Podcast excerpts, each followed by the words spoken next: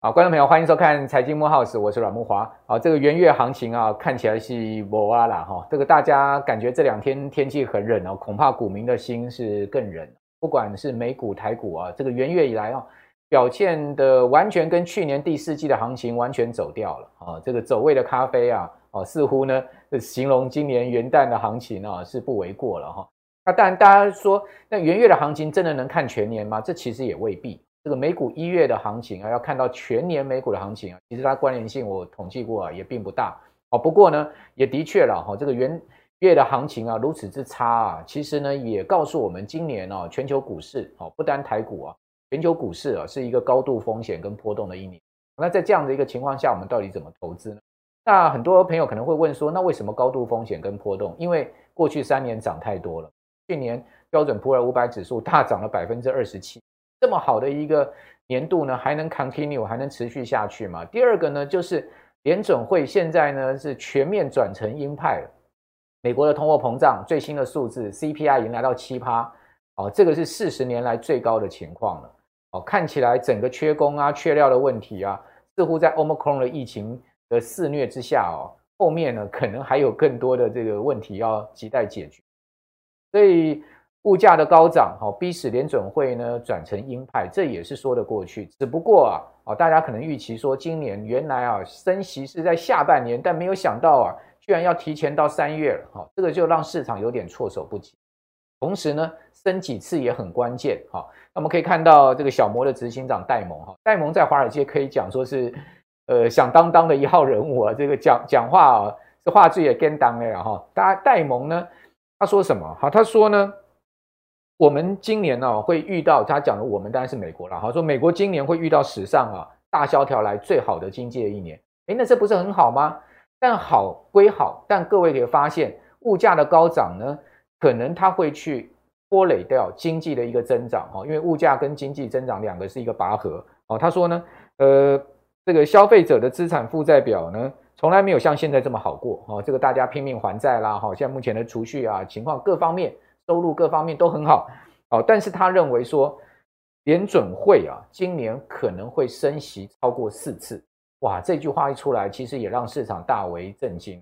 这个戴蒙居然认为说，联总会今年只升四次，他个人会非常惊讶。换言之呢，他认为联总会升息会超过四次哦。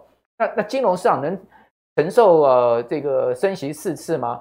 金融市场有经济的支持没有错，但是呢，一旦货币政策紧缩太快，哦。从价从量，包括升息、从缩表一起来的话，那金融市场是不是能承受？这又是另外一个问题了啊。那我们可以看到，去年呢，美元非常强劲，哈，去年全年美元升了七趴多，但大家发现台币更强了，啊，台币对美元去年还升了三趴，哦，可是呢，今年一开年之后，哎，美元最近啊开始转弱了。那美元强是个问题，美元弱也是个问题。美元强，新兴市场可能大家会担心啊，这个资金回流到美国去。那美元弱。那资金会进来新兴市场吗？造成新兴市场另外一番比较好的一个股市上涨的格局吗？看起来也未必哦。因为这个元月行情，美元弱的话，你看到雅股也是东倒西歪，跌成一片了哈。所以这些非常艰难的哈，这个大家可能现在都还在这个瞎子摸象的全球的总体经济的问题啊，跟金融市场的面向的问题。当然我们要请到啊这个能全面解读的专家了哈。所以我们今天请请到了在。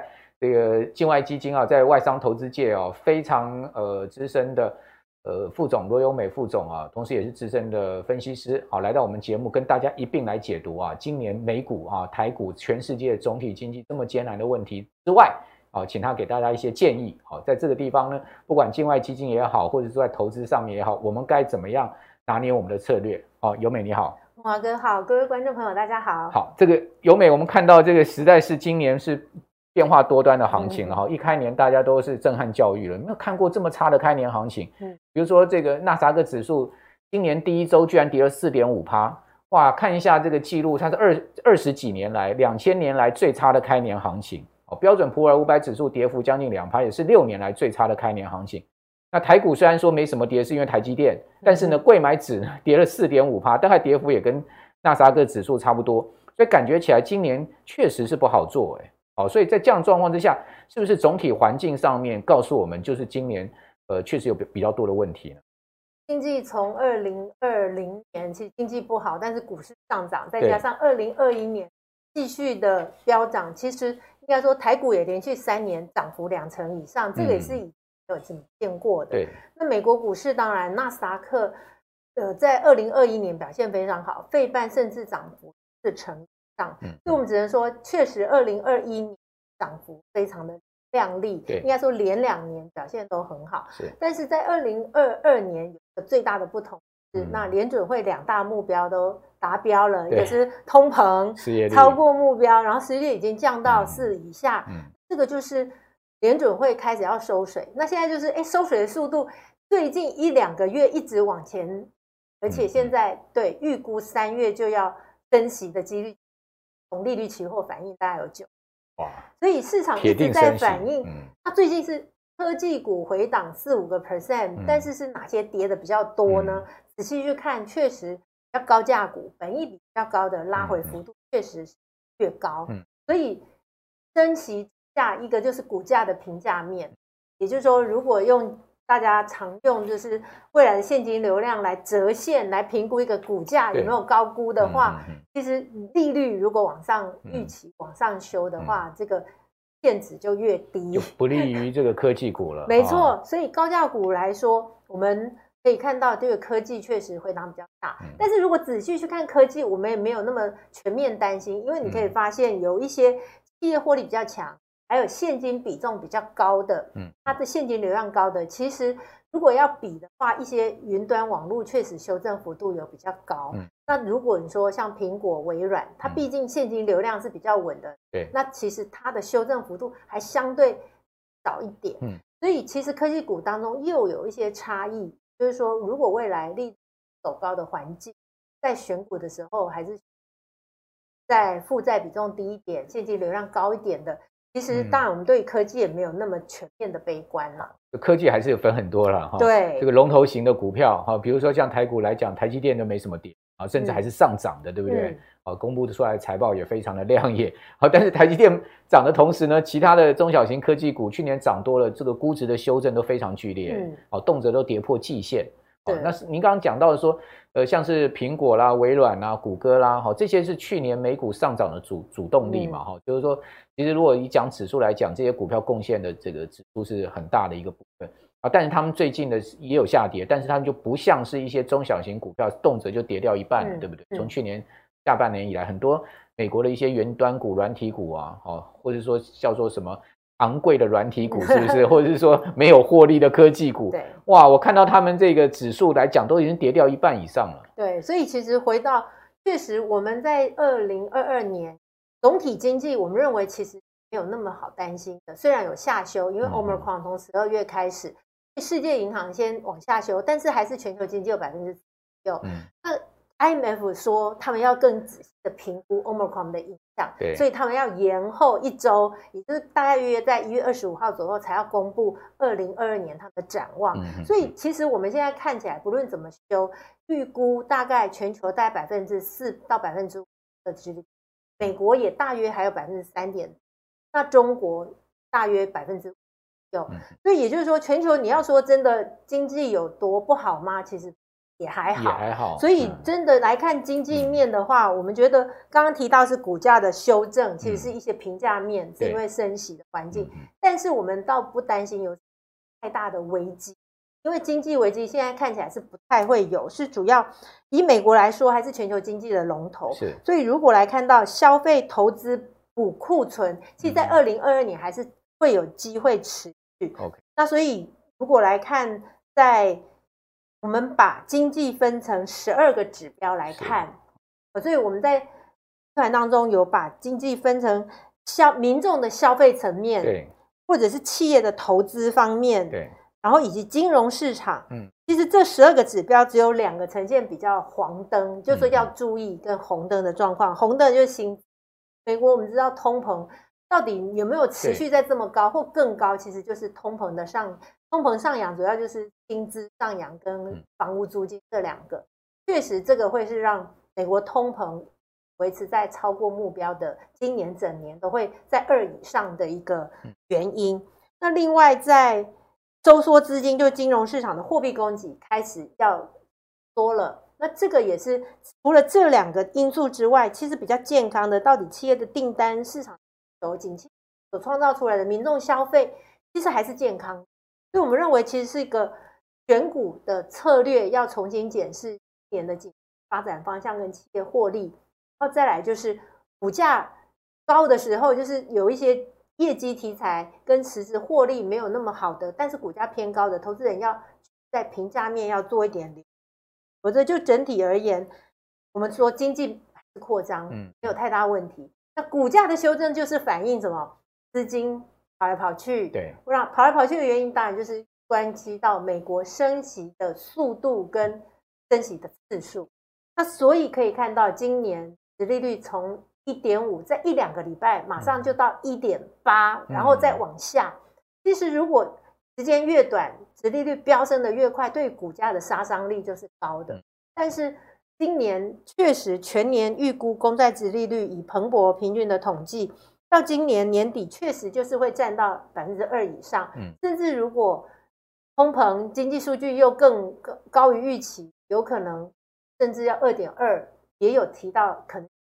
要二点五，也就是说，就目前而言，殖率就要往上到零点五到一 percent 的话，那确实你会担心这过程当中有一些价格的调整跟震荡，嗯、就是今年反而投资人要特别留意的。是，嗯，好，因为我看过数据统计，就是说美国十年期国债殖利率啊，它其实在上一次的升息循环里面，就是二零一五年那升息循环。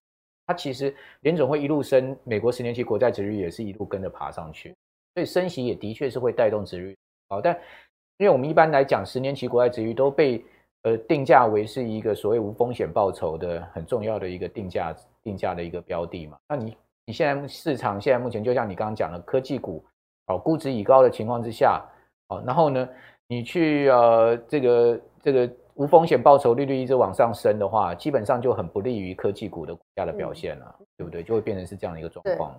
所以今年确实有两个状况是，如果殖利率真的升到两个 percent 以上，嗯、确实有一些资金它开始选殖利率，也就是说那时候当然一些股跑债了，对，存股跑债。嗯、那再来就是，所以今年有一些布局，如果你原本手上都是科技股，全部是成长型的、嗯、高价股。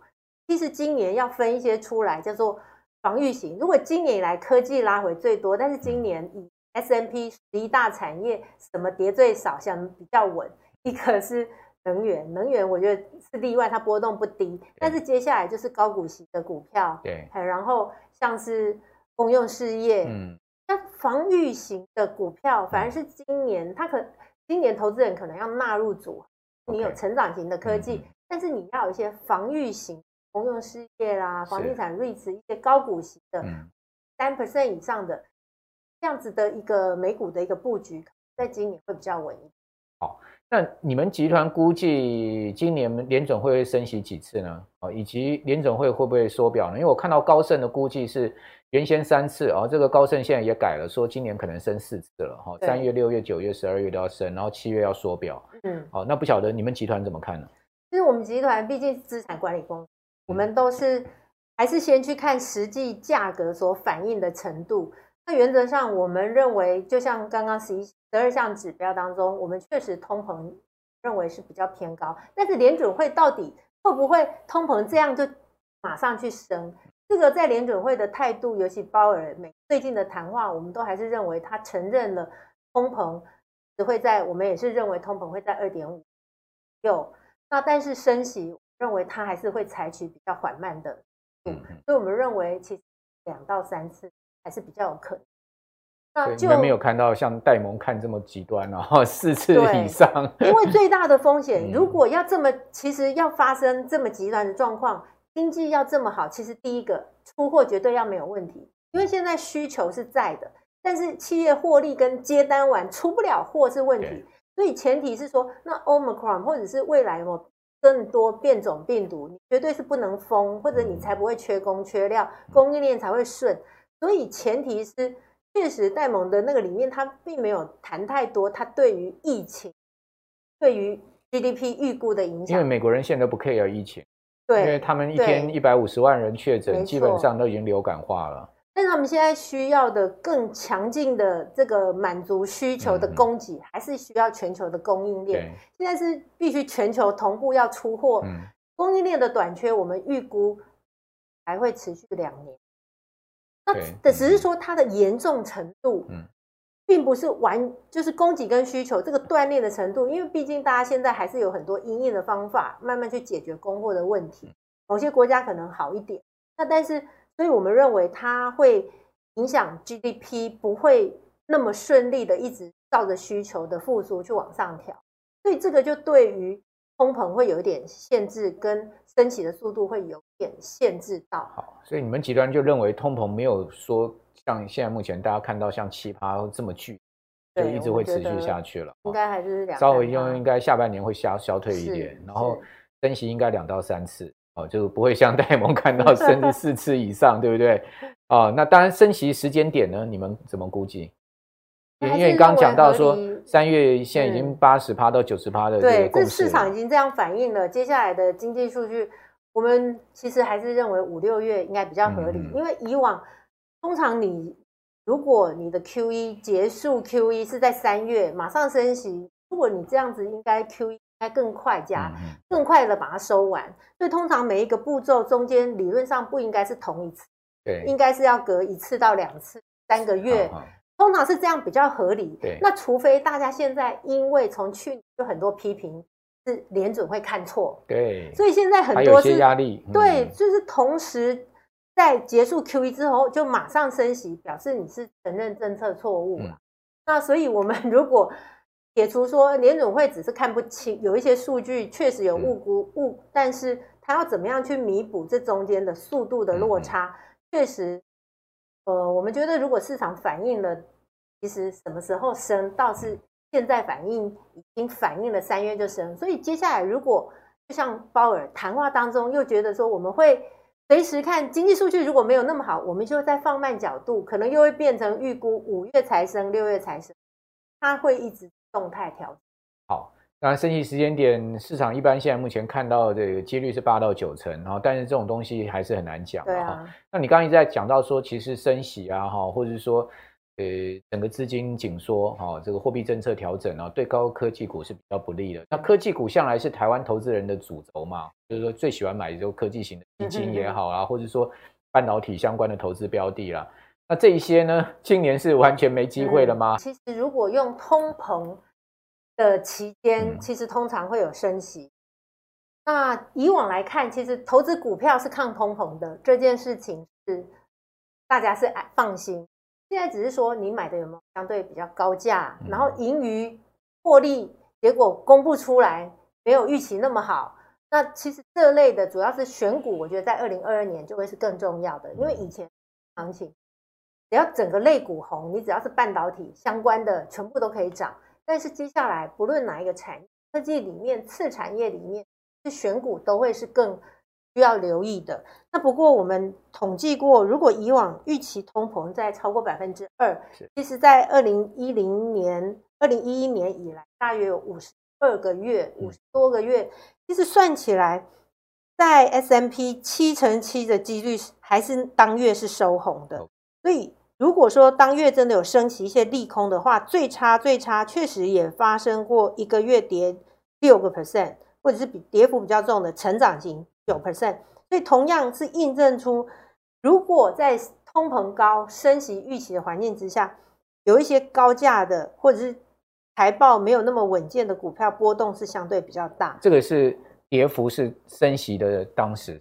是属于只要那一个月通膨预期比较高，对，哦，那那个都是反映当时的经济数据属于通膨比较高，大家就会预期联准会可能会升息，提早升息，对，股价会反应比较敏感，就先行反应了。是，所以我们可以去看不同的类股指数当中收红的几率其实是高的啦，嗯，呃，都普遍，甚至我们说如果只会慢慢升息，反正反映的是景气变好。其实，殖利率走高，升息，股价是要涨的。所以，时间拉长跟平均起来，确实是印证升息。如果是因为经济不错，殖利率走高跟升息，股价七成还是上涨。所以有印证，过程中可能会出现下跌。过程当中有可能升得太快，或者什么利空消息出来，嗯、它有可能单月有可能是涨七 percent 或跌六 percent。嗯，那这是 S M P 五百，但是不可不同的指数，像小型股就是跌的时候会跌比较多一点。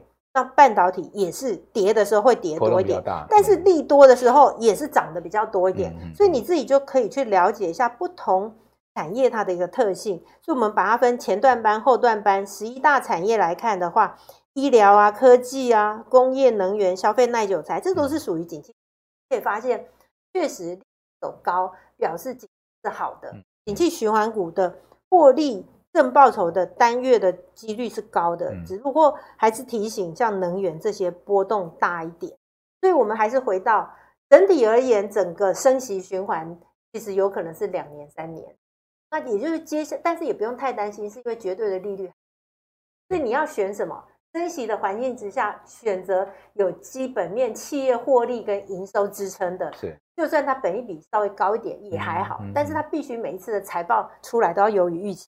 所以我们就要回到财报面，嗯，所以财报面确实已经不能像二零二一年 S M P 平均是四十五 percent 的获利成长，但是到二零二二年，其实预估是九点三，嗯，基期关系了，对，基期关系，所以也就是说，再加上资金收水，每一个产业当中，个股选择都会变得重要，好，所以也看到哪一些怎么样去选呢？相对于二零二二到二零二三。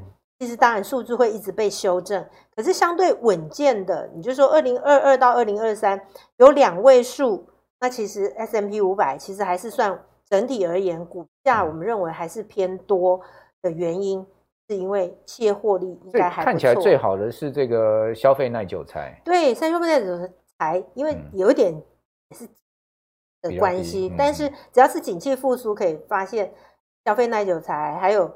在这个金融也不错，金融也 OK，因为之前也是资通讯也还不错，对，然后整个科技也是十 percent，它是一开始一直都维持两位数左右的，嗯、所以整体而言还是属于整个景气蛮相关的不错，但是股价中间过程可能会震荡，所以你可以有一些我们说，呃，公用事业虽然低，但是它是稳的，波动低的，然后房地产的。不动产相关的，他们都是个位数的企业获利成长，可是它不会波动太大，所以投资人可以依照自己的风险属性来做一个组合。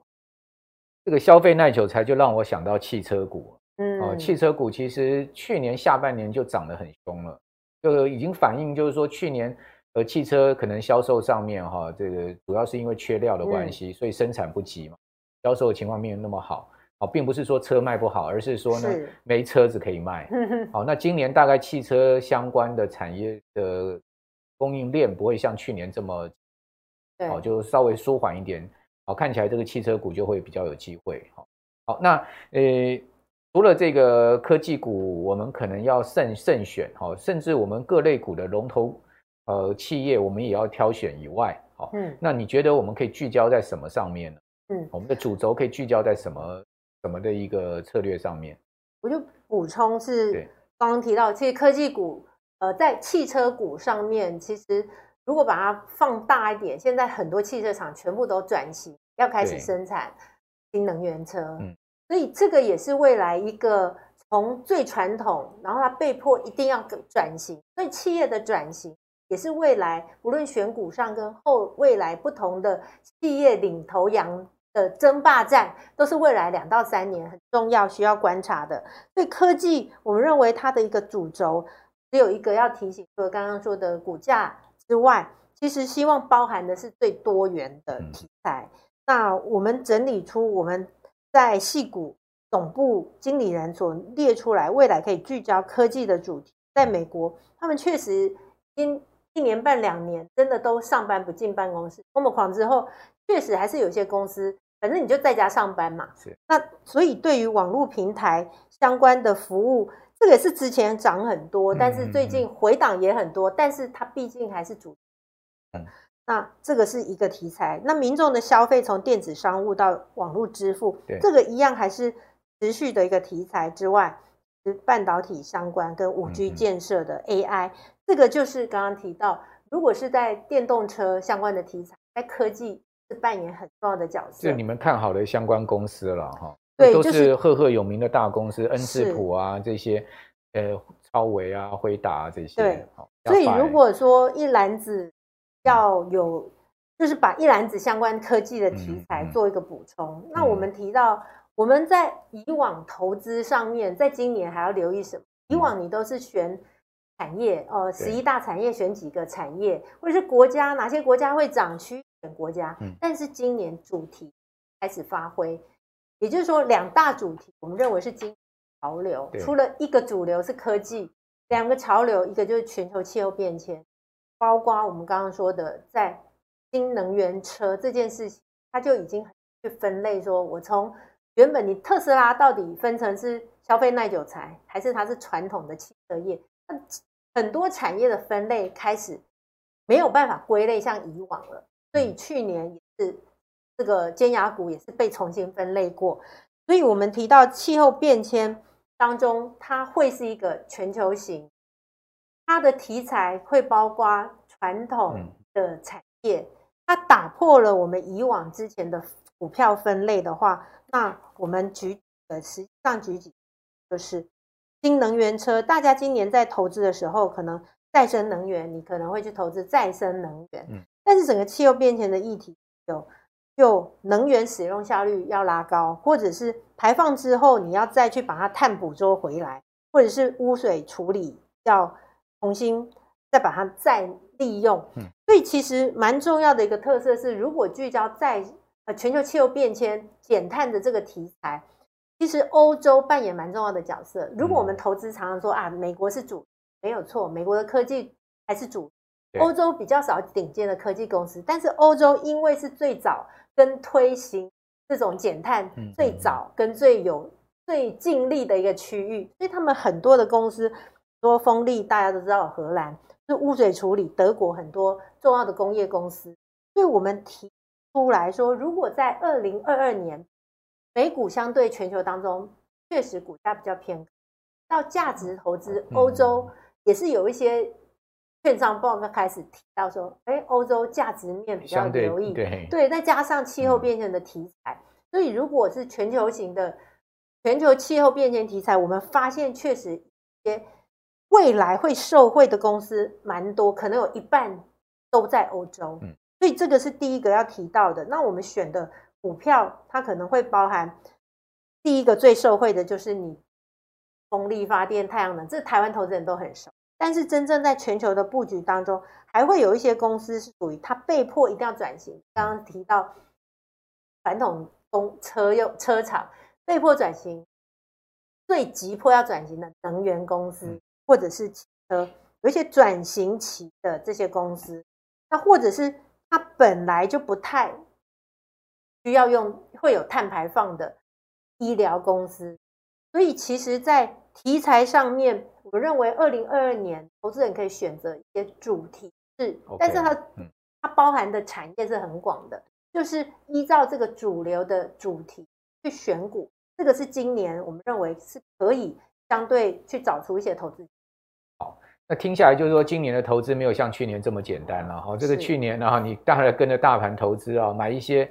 呃，赫赫有名的公司，好，你就可以赚到钱。比如说，你去买辉达，哇，去年涨了一倍多，对不对？好，你去买这个苹果，最少也涨了三成。好，所以今年的投资呢，可能大家就要更这个 focus 在一些 detail 上面了。刚刚尤美有讲到说，其实呃各类股里面哈，其实你要去要从这个各类股里面去精挑个股了，不是说这个各类股里面就一网打尽了。哦，这个个股的精挑，第一个很重要，类股的。今年的表现也会差异很大。哈，第二个呢，就是说，可能我们要更关注在一些另类的投资上面。同时，这个投资的范围不只是有美股、台股了，可能它扩及到欧洲，哈，甚至全世界了。好，那这个投资的呃难度看起来今年是比较高哦，市场波动也比较大哈。那今年年初啊，这个美国开年啊，就出现了股市的这个暴跌啊。各位可以看到，呃，最新的新闻说啊。Apex 啊，这家公司呢，它总结出来，他说今年呢、呃，最繁忙的交易日是一月五号，哈，因为当时标普的指数重挫两趴嘛，所以市场的资金大量进去抄底啊，这个美国人呃，真的很勇敢哈，或者说全世界投资美股的人很勇敢。当时的这个呃所谓买入卖出比呢，高达一点九一啊，也就是说买入几乎是卖出了两倍哈。那这样子的情况哈，其实隔天又见到了哈。那这样子散户最主要关注什么呢？像特斯拉、苹果这些公司啊，但是呢卖出像游戏啦、运动、大麻相关的类股，所以感觉起来呃有点这个偏向去把一些比较波动高的哈，那个或者说像大麻这种哈比较题材性的哈就。把它卖掉，然后呢，跑去买这个呃龙头股了。哦，去年都涨这些迷因股哈、哦，也把它卖掉，嗯、对不对？哦，一些 GameStar 这种东西，好、哦、把它卖掉，然后跑去买一些龙头股。那今年在投资上面哈、哦，呃，要请您给我们一些这个投资的策略的建议。哈、嗯哦，到底今年该注意什么？以及呃，如果比较波动的话，是不是用定时定额的策略会比较好呢？对，因为我们看到，我们去统计在。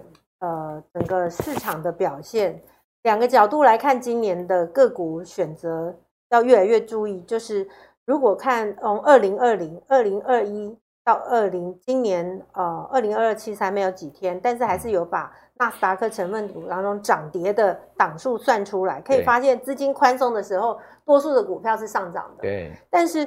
开始市场评价越来越贵，而二零二二开始要进入升息的阶段，跌的就多很多。对，下跌的股票，也就是说，如果整个大盘当中跌的股票比较多，嗯、你的选股当然就会要越来越注意。嗯、那这在以往来看到，就确实都是这样子的状况。嗯、那如果以涨跌超过两个 percent 的天数来看，对，其实发生衰退跟金融危机的时候，天数都是高的。前一次就是二零零八金融风暴，嗯、那再来就是二零二零发生这个疫情的时候，对那次年一定会有，因为会有降息这些政策刺激措施，嗯、市场虽然会震荡，会担心，哎，经济真的好了吗？但是毕竟震荡的次数是下降的，嗯嗯、而且可以发现二零二一年波动变得很小。嗯就是跌的次数非常少，涨大涨的天数很多，你就可以知道，相对于上一波，它的政策多么用多少的力气，让市场其实涨的时候还是会大涨，大跌的几率很。这个会造成会不会造成二零二二年结果变成涨跌两个 percent 的天数，应该说跌的天数会不会变得比较多？这个其实可以发生到过去，确实政策开始收紧。开始退场之后，还是会出现波动，又开始变大。嗯、这个就是接下来我们要留意的。所以今年第一个波动会变大，哦，第二个涨涨跌这个两趴的天数，也就是说下跌两趴的天数可能会增加。是，好，所以他要注意啊，一天跌两趴，实在跌很多。所以投资人的阴应是什么？以前就是市场不太会拉回，你就。大笔买了就好，跌更要买，嗯、对，然后一直 hold 住就好了。抄底，对，逢低买，对，所 以定期定额在二零二零、二零二一就是赚太慢的意思。可是，在二零二二，我们觉得不论你是分批进场、嗯、大额的分批进场，或者是叫定期定额，一个月可以扣四次，每个周都扣，嗯、等等这些策略，我认为在二零二二年可能会发现会有不错的一个效果是。因为大家每次鲍尔联总会官员讲个话，市场就会动。嗯，然后哎，经济数据公布，通膨数据公布，哎，就会动。所以你在市场震荡的时候，尤其低点去分批进场。嗯，你如果是小额投资人，你就先做定期定额。那如果有单日跌两个 percent，依照我们刚刚统计，你假如有十次，把它估计十到十五次，你每次就看你的资金，每一次。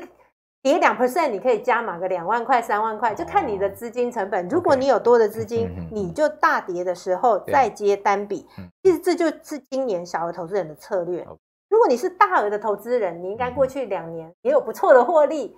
其实你可以用母子基金，也就是说，先把资金去年有获利了结的，放一些是在平衡型、平衡型股债都有，都不怕市场涨，你有市场拉回。